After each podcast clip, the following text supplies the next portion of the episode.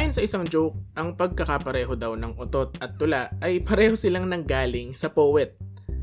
Mayroon akong weirdong pangarap na maging poet balang araw at ito, ang aking mga utot at tula. Ang podcast na ito ay magsisimula sa mga hilaw at gulagulanit na ideya at kaisipan. Nakasusulasok, nakapandidiri at malimit layuan na parang utot. Mga katotohanan ng buhay. At para suklian ang pagtatakip mo ng ilong, matatapos ang podcast na ito sa isang tula na masinsing isinulat ng parehong tao na umutot sa umpisa. Katotohanan pa rin pero nakabalot na ng palumuti at binuhusan na ng pabango. Poet tayong lahat. Ang kaso yung iba, puro tula lang hindi umuutot.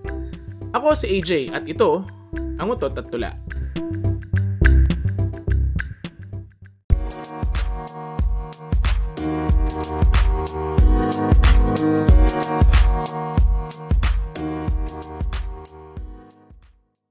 Welcome sa Utot at Tula, isang podcast na ang konsepto ay pagtalakay sa isang paksa sa pamamagitan ng dalawang pamamaraan, commentary at saka poetry.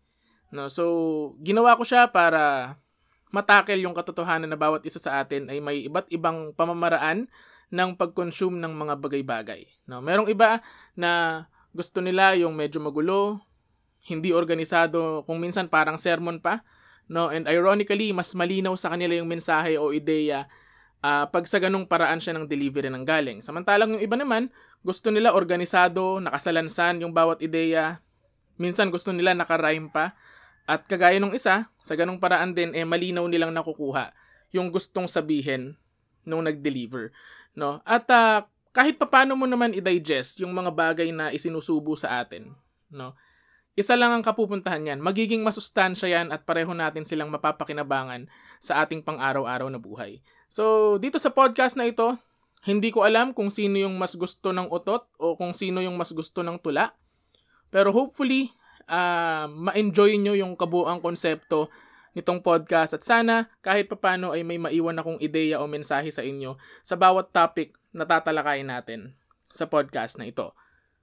Pagdating naman sa usapang topic sa paksa, ang gusto kong talakayin at mga talakayin dito sa podcast na ito eh yung mga topic na may direktang kinalaman sa akin.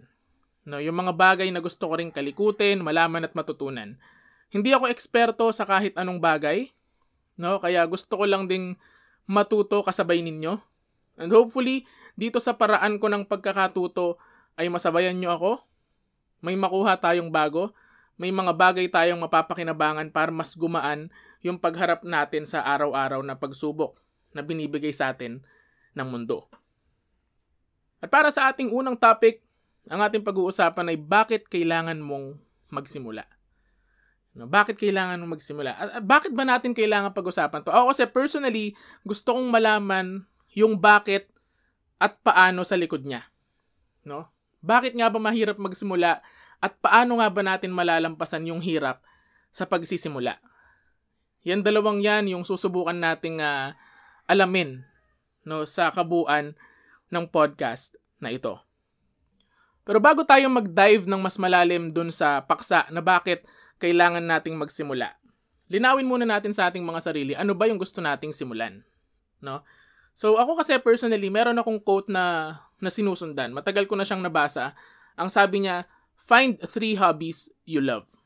One to make you money, one to keep you fit, and one to be creative. No? So, matagal ko na siyang nabasa, matagal ko nang na-realize na dapat siyang gawin. Pero ngayon pa lang ako talaga nagkakaroon ng pagkakataon nasimulan siya. No? So bago natin pag-usapan yung tatlong binanggit niya, alamin muna natin ano ba yung hobby. No? Basically, ang hobby kasi, ang ibig niyan sabihin ay bagay na lagi mong ginagawa dahil masaya kang ginagawa mo siya. No? Pag masaya ang ginagawa mong isang bagay, hindi ka nakakahanap ng or madalang kang makahanap ng rason para mawalan ka ng ng lakas, mawalan ka ng motibasyon na gawin siya. Kasi it's making you happy eh. So madalas gagawin mo siya nang hindi mo pinipilit yung sarili mo. So yun daw yung kailangan nating hanapin. And specifically, yung kailangan daw nating hobby ay isa na makapagbibigay sa atin ng pagkakataon na kumita ng pera. Pangalawa, kailangan din daw natin yung hobby na magpapanatili sa ating kalusugan. At pangatlo, kailangan din natin yung hobby na magpapanatili sa ating pagiging malikhain. So, isa-isahin natin yun. Pagdating dun sa want to make you money, actually, ang naiisip kong paraan, ang naiisip kong hobby ay magsulat ng libro. I love writing so much. Ito yung aking uh, safe haven. No? Pagdating sa mga hobbies, pagdating sa mga bagay na ginagawa ko. Kapag nagsusulat ako, doon ako pinaka-komportable. And hopefully, kung magugustuhan ng tao yung mga who knows, nobela na isusulat ko o mga tula na isusulat ko, posible eh mapagkakitaan natin yung hobby na yon. And another thing, yung mas malapit sa katotohanan ay negosyo. No? So wala pa akong solidong plano, wala pa kaming konkretong plano, pero hopefully ay uh, uh, meron kaming maisip dahil sabi ko nga mas malapit 'yon sa katotohanan kaysa sa maging uh, um, author, no? Uh, so tignan natin kung saan mapupunta 'yan Again, babalik nang tayo sa topic na ito. Bakit nga ba uh, bakit kailangan nating magsimula at bakit mahirap magsimula? So napakahirap simulan ng dalawang 'yan. Mamaya pag-usapan natin kung bakit. Pagdating naman dun sa want to, to keep you fit, no? Pagdating sa fitness, um, meron din akong dalawang naiisip na gusto kong simulan para sa hobby na to. Um, una dyan is to uh, start a healthy eating habit. As of the moment, wala akong healthy eating habit. Um, I eat a lot. No, mahilig ako sa mga uh, sometimes salty food, mahilig ako sa mga matatabang pagkain. Um, hindi ko masyadong minomonitor yung mga bagay na kinakain ko. Malakas ako sa caffeine, no? Uh, mahilig ako magkape, uminom ako ng soft drinks. So hopefully I can change that at mapalitan ko siya sa mas magandang pamamaraan ng uh, pagkain, no? That's very important para mapang- mapangalagaan natin yung ating kalusugan. At maliban doon, gusto ko ring magsimula Actually, ayokong sabihin na exercise eh. Kasi para sa akin yung, yung jumping jacks, uh, push-ups and all, para sa akin hindi ako nag-e-enjoy habang ginagawa ko sila. Kasi nakakapagod lang sila eh. So, ang gusto kong simulan as a hobby is uh, una running or jogging. No, tingin ko that's very therapeutic. And pangalawa yung jump rope. Ayan. So, yun yung mga bagay na gusto kong simulan para para naman doon sa aking fitness. Alright? Para naman sa creativity o yung pagiging malikhain, para mapanatili ko yung aking pagiging malikhain. Ito yung gusto kong simulan, podcasting and content creating. No, also pagsulat din. Uh, pero gusto ko muna mag- mag-focus dito sa sa podcasting kasi gaya nga na nabanggit natin kanina yung konsepto ng aking podcast is basically a combination of commentary and poetry. No? So meron pa rin siyang sining. Kaya gusto ko siyang ipagpatuloy para panatilihin yung aking uh, pagiging malikhain. At sana makapag-produce ako ng maraming mga tula sa pamamagitan ng podcast na ito. Now, isa pang kailangan nating talakayin dito sa ano ba ang gusto nating simulan ay kung bakit gusto nating simulan itong mga bagay na to. Our deepest whys, 'di ba? Bakit? it will play a huge role mamaya sa pag-uusap natin. Yung alam natin kung bakit gusto nating simulan tong mga bagay na to. And para sa akin, gusto ko siyang simulan para sa aking sarili at para sa mga taong mahal ko. Doon lang. Yun lang ang gusto ko munang sabihin regarding that. Para sa aking sarili at para sa mga taong mahal ko. Ngayon magsimula na tayo dun sa usapin kung bakit mahirap magsimula. No? So yung mga babanggitin ko ngayon nakabase ito sa isang blog na isinulat ni Paul B. Brown sa Forbes.com na ang title ay Starting is always scary, swallow hard and start anyway, it's the only way you'll succeed. It's a great blog, basahin ninyo, pero kung sakaling tinatamad kayong magbasa, maaari naman na makinig na lang kayo dito sa ating podcast. So, dun sa blog na yon naglista siya ng uh, limang bagay kung bakit mahirap magsimula, kung bakit nahihirapan tayo sa pagsisimula. At ang una niyang nilista ay may kakambal na takot ang bawat simula at pagbabago. 'Di ba? Kasi kapag meron tayong gustong simulan, meron tayong gustong gawin, ang ibig sabihin lang niyan ay may gusto tayong baguhin o may gusto tayong magbago sa ating sa ating buhay. No? Kasi hodang ikagaganda yan o ikasasama ng buhay natin na wag naman sana nating piliin, eh meron yan kaakibat na takot. 'Di ba?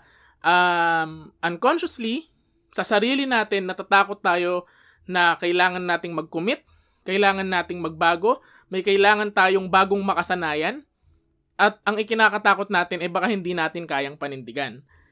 So, most of the time, hindi naman hirap eh yung iniisip natin. It's not hard. It's more of like the fear na daladala nung balak nating gawin. Ang bawat pagbabago ay may kaakibat na takot. No? So, isa daw yon sa mga posibleng dahilan kung bakit tayo nahihirapang magsimula.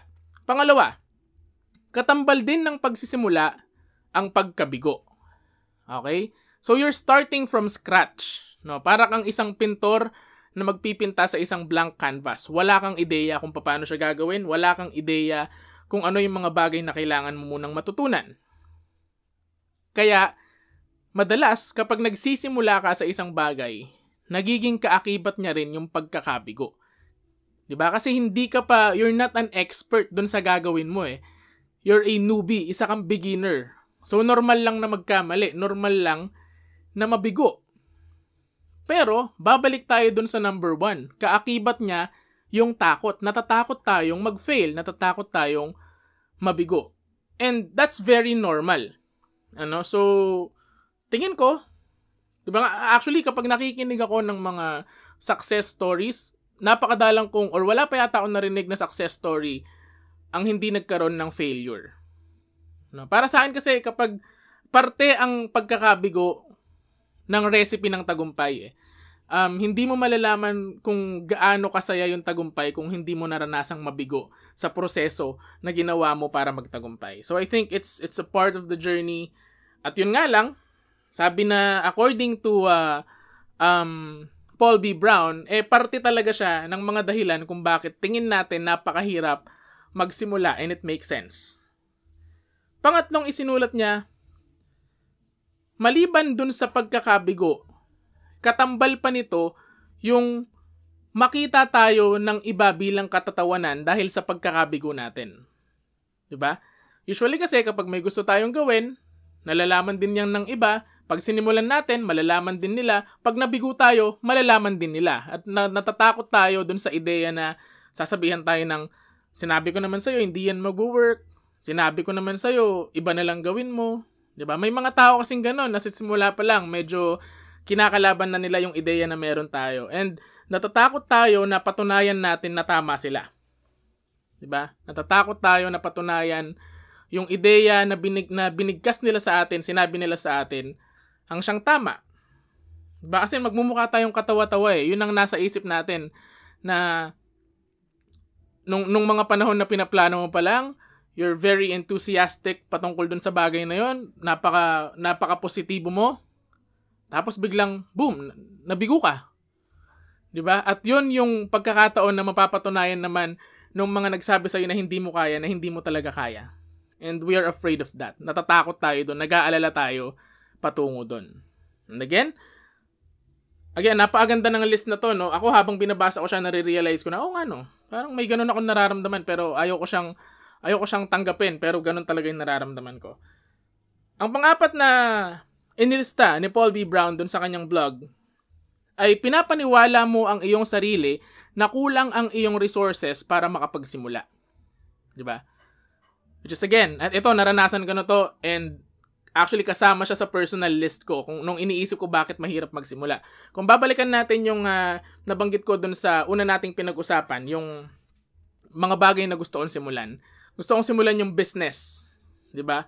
Pero nare-realize ko ha, while uh, pinag-uusapan namin siya ng aking wife, nare- nare-realize ko na madaming kulang, madami pang kulang in order for us na makapagsimula ng negosyo, 'di ba? Kulang sa budget, kulang sa resources, kulang sa ganito, kulang sa ganyan. At 'yun yung nagiging rason kung bakit hindi kami nakakapagsimula. Mahirap magsimula, 'di ba? So, ito, I think marami sa inyo nakikita ito bilang rason kung bakit nahihirapan kayong magsimula. At kasama yan sa listahan dun sa nabasa nating blog. And lastly, inilista niya, masyadong demanding ang pang-araw-araw na buhay. Isa rin to sa mga nakikita kong uh, dahilan, no, personally, kung bakit nahihirapan ako magsimula. uh, sa iba't ibang bagay. Uh, nakakatuwa kasi dati ko pa sinasabi sa wife ko na gusto kong mag-vlog, gusto kong magganito, ganyan. Pero hindi ko nagagawa. No? At hindi naman dahil natatakot ako, hindi naman dahil hindi ko kaya. It's more of like, mas nakafocus ako dun sa hinihingi ng pang-araw-araw na buhay ko. No? Vlogging and content creating is is very time consuming. Napakalaki ng oras na kailangan mong i-google in order for you to be successful sa content creating uh, business. No? At uh, bilang ako nagtatrabaho nagtatrabaho ako as an HR manager and sales coordinator sa isang real estate company, medyo minsan puno yung workload ko at hindi ko na nagagawang maisingit yung um, ibang bagay. Maliban sa trabaho, syempre, isa akong asawa, isa akong anak, isa akong kapatid, isa akong kaibigan. So, there are things, maraming, maraming bagay ang kailangan ko pang, ang mas, para sa akin, mas importanteng mapaggamitan ko ng oras, um, kesa sa content creating, no, o paggawa dun sa gusto kong simulan. At, uh, yun, nung, nung nakita ko siya sa listahan ni, ni Paul B. Brown, doon ko na-realize na, oh nga no, uh, mukhang pinipigilan ako ng buhay to do the things na gusto kong gawin. At pag naaabasa kasi ng ganito, mas nare-realize mo kung saan ka nagkakamali at kung ano yung nagkukulang. Kaya ngayon nga, nagkaroon ako ng pagkakataon na talagang magsingit ng oras um, to record this podcast, to write the script, no, to write the, the, the pointers na meron ako dito. Uh, kasi tingin ko kailangan ko siyang simulan eh. No, tingin ko kailangan ko siyang uh, gawin So, yun ang lima. Yun, yun ang limang uh, bagay na tingin ni Paul B. Brown ay pumipigil sa atin para magsimula sa isang bagay. Again, kakambal ng takot ang pagbabago at pagsisimula. Um, katambal din ng pagsisimula ang pagkabigo. Nag-aalala tayo na once na nabigo tayo, patutunayan natin sa mga nagsabi na hindi natin kaya na tama sila. Pinapaniwala din natin yung mga sarili natin na kulang na kulang yung ating mga resources to start at syempre, yung, yung panglima, masyadong maraming hinihingi ang buhay sa atin para makapagsingit pa tayo ng ibang bagay na gusto natin gawin. At sabi niya nga dun sa kanyang blog, lahat ng naiisip mo pang rason na hindi kasama sa listahan na to is valid. No? Lahat yan, lahat ng rason na yan ay may katotohanan base sa kung ano yung currently nararanasan mo. 'Di ba? And uh, again, I really suggest you guys to read the the, the blog. Nasa forbes.com siya. Search nyo lang sa Google why is it hard to uh, start on something new? Parang ganun yata yung sinerch ko. At lumabas yung blog na yun, napakaganda. You should read it.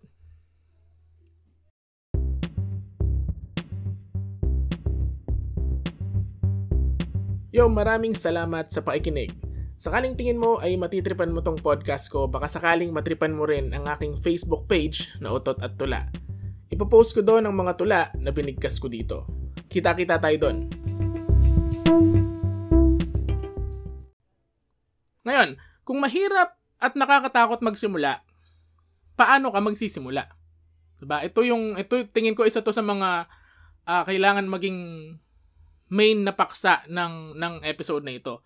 Kung mahirap at nakakatakot magsimula, paano ka magsisimula? At naniniwala kasi ako na para sagutin itong tanong na ito, hindi na natin kailangan ng malalim na eksplanasyon o malalim na rason. Para sa akin, ang basic na sagot sa tanong na ito ay magsimula ka ng takot at nag-aalala. Magsimula ka ng takot at nag-aalala. Um, kasi hindi mo matatanggal ang takot at pag-aalala overnight. No, sabi ko nga sa kanina doon sa mga uh, listahan ni ni Paul B. Brown, kakambal niya kakambal nila 'yan habang meron kang ideya, habang meron kang plano, meron kang takot at pag-aalala. 'Di ba? Hindi sila mawawala. Hindi mo pwedeng sabihin sa sarili mo, ah, bukas hindi na ako takot, sisimulan ko na to. No. That's impossible. Takot ka pa rin. Hindi na ako mag-aalala, hindi. Hindi ganun yon. Mag-aalala at mag-aalala ka pa rin. And that is normal. So, ang pwede mo na lang gawin, actually, nasa last resort ka na agad, ang pwede mo na lang gawin ay magsimula ka ng may takot at pag-aalala. Ang importante doon, nagsimula ka. Doesn't matter how afraid you are, wala rin kwenta kung gaano kataas yung pag-aalala mo. Ang importante doon, nagsimula ka. And with this, gusto kong i-quote si Looney, no? one of the best lyricists na meron tayo sa bansa. Ang sabi niya doon sa kanta niyang Baliwala, Tumalon, tumalon na lang kaya ako, kakayanin ko kaya? Kaya ako'y napadasal, sabay salto, padapa, bahala na si Batman yan ng saktong kataga, tsaka na ako gagawa ng pakpak ko pababa. Diba? Tsaka na raw siya gagawa ng pakpak pababa. Sa proseso ng uh, uh, sa proseso ng pag-alam kung mahuhulog ba siya o hindi, dun niya gagawin yung kanyang kakayahan na makalipad. That's very poetic. Diba? Kung iisipin natin, napakaganda nun. Kasi you'll never know kung hindi ka tatalon eh. Diba? Kung literal yan, kung nasa harap ka talaga ng bangin, huwag kang tatalon, ingatan mo sarili mo. Pero, sa usapin na magsimula patungkol sa isang bagay o sa isang plano na meron ka, tumalon ka na. Diba? Dalawang bagay lang kasi yan eh. It's either magiging successful ka doon sa itinalon mo, makakalipad ka, or you'll learn something new. You'll learn a good way na makalipad. 'Di ba? So, ganun lang yan. Walang hindi kasama sa listahan ng resulta yung pagkakabigo. You'll just learn something new na magagamit mo to start again. And pag nagsimula ka sa sa ganong pagkakataon, sa ganong pamamaraan, basically hindi ka nag-start from scratch. Hindi ka na isang pintor na mag-start sa isang blank canvas. Mag-start ka from experience. 'Di ba? Meron ka ng at least maliit na modelo kung paano mo masisimulan at paano ka makakakuha ng mas better na result dun sa una mong ginawa. Diba? So, again, ang simpleng sagot sa kung bakit, sa kung paano ka magsisimula despite the fact na mahirap at uh, nakakatakot siya, eh magsimula ka ng may takot at nag-aalala. Alright? Now, bakit kailangan mong magsimula? Ito yung topic natin. Bakit kailangan mong magsimula? At gusto ko lang tong gawing simple. Gusto ko lang bumalik dun sa una nating binanggit kanina. Ano yung rason kung bakit gusto mong simulan yung mga bagay na yun? What are your deepest whys? What are your motivations?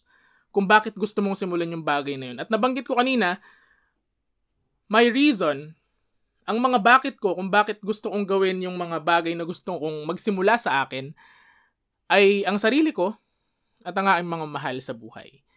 Uh, just to give you an idea, I'm a 26-year-old uh, obese at uh, maaga akong nakitaan ng pagtaas ng blood pressure at uh, wala akong ipon. Diba? So, don't get me wrong, hindi naman ako galit sa buhay. No, I have a beautiful wife, I have a wonderful wife, I have a wonderful family. No? It's just that nakikita ko na meron pang mga bagay ang pwede kong gawin para sa ikabubuti ko. At yun nga, parte nun ay yung sinabi ko kaninang quote, which is, I need to to find yung yung three hobbies na na gusto ko. 'Di ba? Want to make me money, uh want to keep me fit and then the the last one is to keep me creative.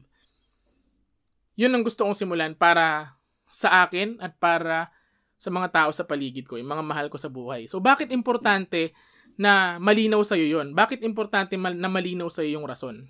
Kasi every time na magkakaroon ka ng pagkakataon na tingin mo gusto mong huminto, gusto mo gusto, tingin mo gusto mong sumuko, tingin mo hindi mo kayang simulan, balik ka lang lagi dun sa bakit. 'Di ba? Bakit mo ba siya gustong simulan? And from there, malamang sa malamang makakahanap ka ulit ng apoy na pwede mong palakihin ng palakihin para ganahan ka ulit na magpatuloy. So that's very important. Kapag, kapag gusto mong magsimula, alamin mo yung rason bakit gusto mong magsimula. Dahil lagi babalik at babalik ka sa ideya na yon, babalik at babalik ka dun sa punto na kailangan mong ipaalala sa sarili mo na sila, ito, ang rason kung bakit ko to ginagawa. At kung sakali man na nakapagsimula ka na, ano na yung kasunod? Simple lang, be consistent. 'Di ba? Be consistent. Gawin mo lang siya lagi and of course, dahil hobby mo naman ako personally no, dahil hobby naman yung hinanap ko. Sinundan ko yung quote na binanggit ko kanina, hobby ko sila. Ang sinabi ko, ang ang ang meaning ng hobby is bagay na ginagawa mo lagi because pinapasaya ka niya. No? So, kung sakali man na magiging successful ako dito, actually hindi magiging mahirap yung pagiging consistent because again, I'm just doing it para maging masaya ako. No, parte pa siya ng ng ikabubuti ng aking mental health. 'Di ba? So, sa inyo, kung ano man yung gusto niyo simulan, pag nasimulan niyo na 'yan, Pag naging maganda yung resulta, o pag natuto kayo ng uh, um, bagay para mas maging maganda yung resulta sa susunod na pagsubok, just be consistent. Gawin nyo lang ng gawin, paulit-ulit. Di ba? Lagi tayong may, may bukas to try again. So to wrap up yung ating napag-usapan ngayon, uh, patungkol sa, sa paksa na bakit nga ba kailangan natin magsimula. Una, alamin natin kung ano ang gusto nating simulan at kung bakit gusto natin siyang simulan. Yan, it's very important na alam natin kung bakit. Pangalawa, magsimula na magsimula tayo ng may takot at nag-aalala. That's the only way. Walang ibang paraan. Hindi mawawala ang takot at pag-aalala overnight, no? Naulit ko. Hindi yan mawawala overnight. So might as well start habang meron pa yan. Kasi kung, kung hihintayin mong mawala yan, hindi ka makakapagsimula. Pangatlo, ipaalala mo sa sarili mong uh, lagi mong ipaalala sa sarili mo yung iyong mga deepest whys. 'Di ba? Yan yung way natin to be consistent. Bakit? Ano ang rason? Bakit mo ito ginagawa? Pag naalala mo ulit yan, naging malinaw ulit sa yan, magkakaroon ka again ng bagong apoy. O kahit spark lang eh, na mag-start ng apoy at uh, later on lagablab no doon sa kagustuhan mo na magawa yung mga bagay na yun. And then lastly, be consistent. Maging consistent tayo sa gusto nating gawin.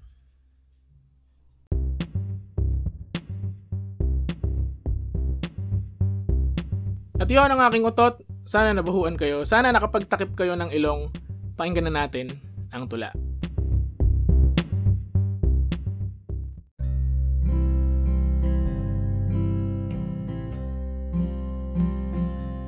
Simulan natin sa katotohanan ang ating munting tula na marami nang nagwakas kahit hindi pa nagsimula. Mga plano at mga pangarap na kahit sa puso man nagmula pag tumalon patungong isip maglalaho parang mula.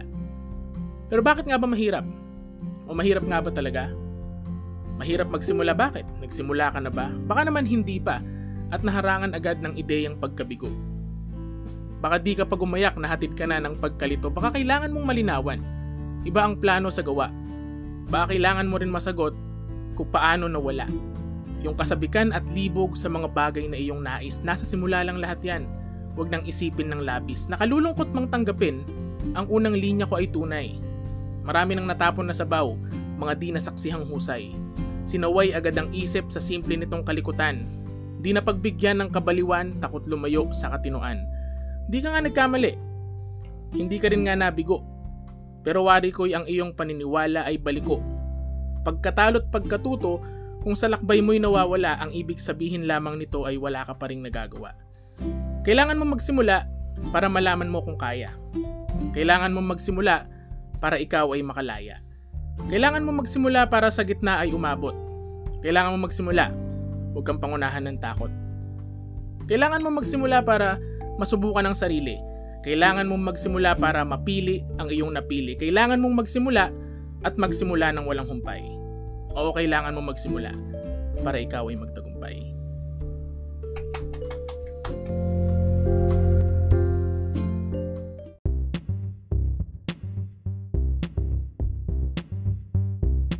At yan ang aking utot at tula. Sakaling nagustuhan nyo, maaari kayong mag-subscribe sa aking podcast na inyong mapapakinggan sa Spotify at Anchor maaari rin kayong mag-follow sa aking Facebook page na Utot at Tula. Magkwentuhan tayo doon. Muli, ako si AJ, hanggang sa susunod na Utot, hanggang sa susunod na Tula.